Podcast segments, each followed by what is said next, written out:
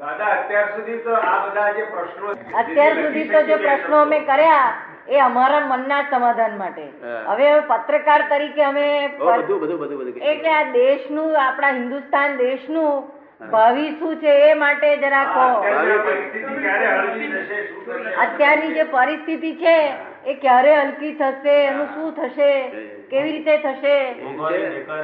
બેકારી ગરીબી. વસ્તી વધારો. રાજકીય પક્ષપલટો. આ દેશનું ભાવિ બહુ ઉર્ધ્વગતિમાં જઈ રહ્યું છે ભાવિ. જો ઊંચું જઈ રહ્યું છે દેશનું ભાવિ. પણ અત્યારે સમજાશે નહીં લોકોને. શું થયું છે સમજાશે નહીં. કારણ કે બુદ્ધિગમ્ય કોયડો નથી. બુદ્ધિગમ્યથી તો અત્યારે એમ જ થઈ જાય. મારી પાસે મુંબઈમાં પ્રધાન આવ્યા હતા બે જણ. આ બગડી ગયું. મેં કશું બગડી ના જાય. ઘેર હાથવજો છોકરા, છોકરીઓ બધા મોટરો લઈને ફરાફર કરે છે ને, તેમને હાથવો કશું બગડી જવા નથી. ખબર ને આ તો હિન્દુસ્તાન દેશ છે. આ તો સંતોનો દેશ છે. ભક્તો મુમુક્ષુનો દેશ છે. ભક્તોનો દેશ છે. જિજ્ઞાસીઓનો દેશ છે. જ્ઞાનીઓનો દેશ છે. સાધુઓનો દેશ છે. આ દેશમાં કશું બગડવાનું નથી ગયું અને આપણો સૂર્યનારાયણ અત્યારે ભળભાખરું થઈ રહ્યું છે. અને ત્યાં આગળ સૂર્યનારાયણ તમારી તૈયારી થઈ રહી છે ફોરેનમાં. આપણી ઉગવાની તૈયારી થઈ છે આપણા હાથમાં નથી આ આપણા હાથમાં નથી. તો ઓનલી સાયન્ટિફિક સર્કમસ્ટન્શિયલ એવિડન્સ છે આ બધા.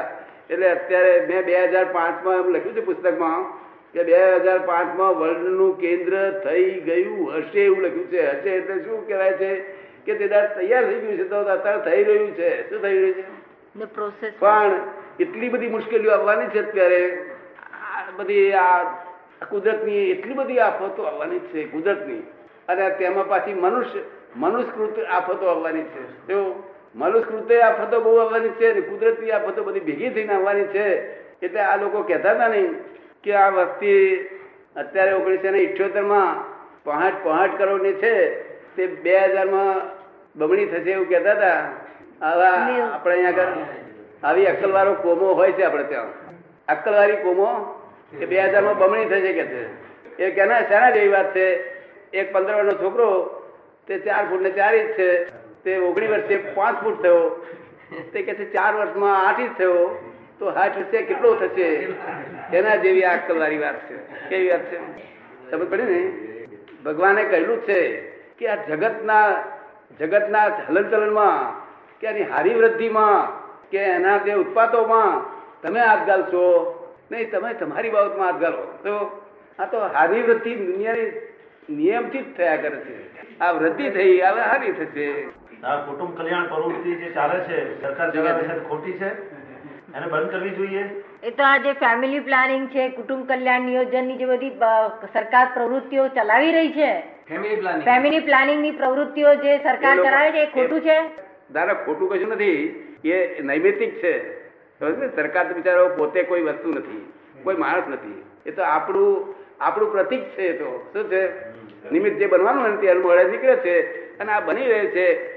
ખોટું છે એવું અમારે ન કહેવાય. સમજ ને? તેમ ખરું અમે ના બોલીએ. પણ કોઈ અમને પૂછવા આવે કે મારે આવું કરવું કે નહીં? તારે હું પૂછું કે તારે કેટલા છોકરા છે? તારે મારે તો એક છોકરો ને બે છોડીઓ છે. તારે તારે આગળ તારો છોકરો તારા છોકરો ના ભરત તને ના ગમે કે છોકરો ના હોય તો સંસાર શું કામનો તો હું કહું તાર ના કરાય બાર. શું કહ્યું? ખબર ને? કેટલા ઓછા થઈ જશે આ ભાગીમાં માટે અત્યારે કઈ રીતે થવા દે વગર શું થશે? ને? આ તો બધું આવી રહ્યું છે, આ સપાટા બધું આવી રહ્યું છે, આ બધું પંદર બાર પંદર વર્ષમાં બધું રાગે પાડી દેશે.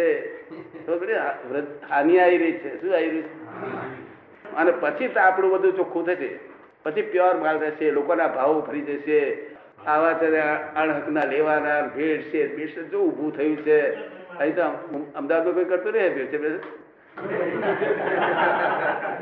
બહુ ચાલે. મોટા પ્રમાણમાં થઈ રહ્યું છે. હવે કુદરત એમને ફટકા મારી સીધા કરશે. શું કહ્યું? સરકારનો માર્યો પાંચ લાખ થાય કારણ કે આ સરકાર કેવી છે કે ડેમોક્રેટિક છે ને ડેમોક્રેટિક છે. એટલે આ લોકો તો મારતા નથી. આ તો ત્યાં જમવાનું આપે છે ત્યાં આગળ. ક્યાં આગળ? જેલોમાં? એટલે આ પછી આ બધા ગુનેગારો તે પાછા ફરી છે પકડાય છે ફરી જમવા નિરાંતે સરસ સગવડ કરી ને. સરસ હવે ને. હવે આ મને કયો પહોંચી વળે? આ કયુગ ને કયુગ એટલો બધો વ્યાપ્યો છે. શિક્ષા તો હોવી જ જોઈએ. શિક્ષા ના હોય ને તો આપણા જે આપણી જે પોળ્યો છે ને એને નાકે જે ગેટો હોય છે ને એ ગેટ જો ઉઠાવી લે બધે આ બધી ગેટો તો આપણા લોકો સંદાસ જવાનું જોડે પાડોશી લઈ જાય સંદાસ બહાર ડબલું. ખબર ને. જરૂર જ છે. તો દાદાએ કહ્યું એ- એનો અર્થ એ થયો કે આ બાર પંદર વર્ષ તો આનાથી પણ વધારે મુશ્કેલી આવશે. તો આ પરિસ્થિતિ વધારે એ તંગ થવાની વધારે વિકટ થવાની. એટલે આપે કહ્યું કે બાર પંદર વર્ષ તો બહુ મુશ્કેલીઓ આવશે. એટલે એનો અર્થ એવો કે હજુ હજુ આ બાર પંદર વર્ષ બહુ છે. અત્યારે કઈ મુશ્કેલીઓ આવી છે અત્યાર સુધી તો? આ મુશ્કેલીઓ તો હવે શરૂઆત થાય છે. હજુ બિગિનિંગ થાય છે મુશ્કેલીઓ તો. એટલે કે છે અમારે હેરાન જ થવાનું. તમારે છે ને તમારે પેપર વાળા કયો આગળ કાળો બજાર થઈ ગયું છે તમે તો ટેવા તે ટેવા રેવા રહેવાના. આ બીજા જીવડા બફાઈ જવાનો. તમે તો હોય. તમારે કઈ લોબુ હોય ને. તો તમે તો આ જોવા હું કઉ છું ને એ બધું જોવા રહેશો જો હું કઉ છું એ બધું જોવા રહેશો તમારું શું? તમને આ કશું અડે કેમ બધાને જે અસર થાય અમને તો થવાની ને આ મોંઘવારી છે બેકારી છે. એ કે બધાને જે મોંઘવારી છે. આ રેશનિંગ છે ખાંડની બધી એ જે બધાને અસર થાય છે એવી અસરો અમને થવાની તો ખરી છે અસરો થાય પણ તમારે કઈ તમારે દુકાન નથી ભેળસેળ કરો તમારે એવા સંજોગો જ નથી કે તમે એમાં એવા ગુનેગાર બની શકો. શું કહ્યું? તમારા સંજોગ નથી એવા. જેમ હીરાનો વેપારી હોય તે એ મિક્સર કશું કરી શકે? કશું? મિક્સર કરી ના શકે બીજી રીતે મૂર્ખ બનાવવા જાય જુદી છે પણ મિક્સર ના કરી શકે. એવી રીતે આ તમારો તો ચોખ્ખો ધંધો છે. અને તમારે તો એવું એવું કશું હતું નહીં. તમારો સંતોષ હોય છે કે ભાઈ આપણે જે બન્યું એમાં સંતોષ. અને તમારે કઈ કરોડોપતિ થવાની ઈચ્છા નથી. તમારે તો તમારી લાઈનમાં અગ્રેસર થવાની ઈચ્છા હોય છે. તમને બીજી કોઈ ઈચ્છા હોતી? તમારી લાઈનમાં અગ્રેસર થવાની ઈચ્છા તમને કઈ આ આ લોકોની ઓળીમાં બેઠા નથી. ત્રીજું વિશ્વયુદ્ધ થશે એવું લાગે છે? થર્ડ વર્લ્ડ વોર થશે? ત્રીજું વર્લ્ડ વોર થશે? હા એ તો મનુષ્યકૃત. અને આ તે કુદરતનું. બંને આફતો આવશે. સમજો ને? પણ આપણા દેશ પર આવશે કેમ? એ બહુ આશા બહુ લાંબી આશા રાખશો. નહીં. જો કંઈક અવશે થાય બાકી લાંબુ થશે નહીં. માટે શાંતિથી રહેજો કઈ પીને મજા કરો અને ધર્મનું સેવન કરો અને ધર્મ લોકોને કોક બી આમ કરો કઈ આવે. જો છેવટે ફેર ફેરવા જ પડશે ને. કોના પુત્રો છીએ આપણે ઋષિ મુનિયાના પુત્રો જુઓ દશા થઈ આપણી? ઇન્દિરા માતાજી રહેવાના કે પછી પાછા પુરાણજી કાકા આવવાના? શું કહે છે? ઇન્દિરા માતાજી રહેવાના કે મોરારજી કાકા આવવાના? એ બધું કશું ઠેકાણ નથી બધા ઠેકાણ નથી. બધું આ બધું બોલવા જેવું નથી આપણે. આપણે બોલવા જેવું નથી આ બધું ગુપ્ત રાખવા જેવું જ્યાં થાય ત્યાં અમને ખાનગીમાં કહી દો ને. તમે ખાનગી માં રાખો એવા છો?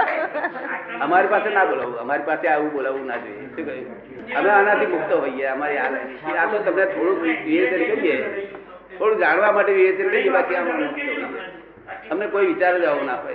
ના આ તો થર્ડ વર્લ્ડ એટલા માટે પૂછે છે કે ઇન્દિરાબેન અત્યારે કયા કરે છે કે આપણે ચારે બાજુ ભાઈ ઊભો થઈ રહ્યો છે? મોરારજી સાહેબ જયારે વાત કરતા ને સાહેબ અમને આવી મોરારી સાહેબ મળેલા.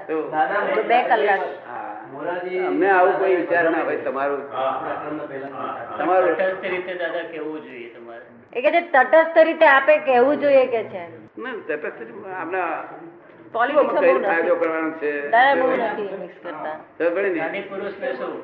કારણ કે અમે કઈ અમે કઈ જ્યોતિષી નથી આમાં જ એવું.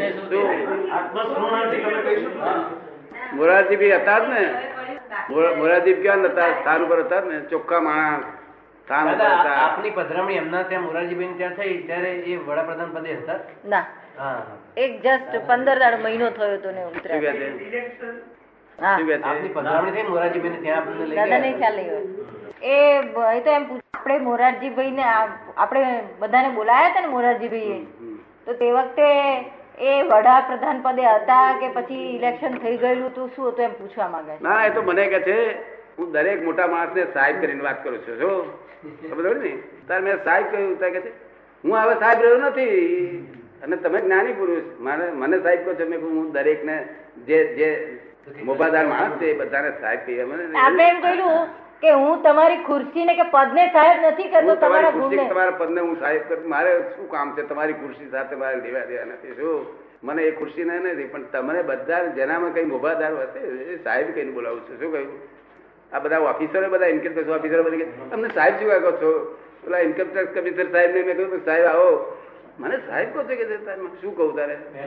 આ લોકો તમને શું કહે છે? પછી હું કહું છું કે આવો ભોળાનાથ. ભોળાનાથ કે છે તમને? હું જેવું કહું એવું લોકો ચાલે.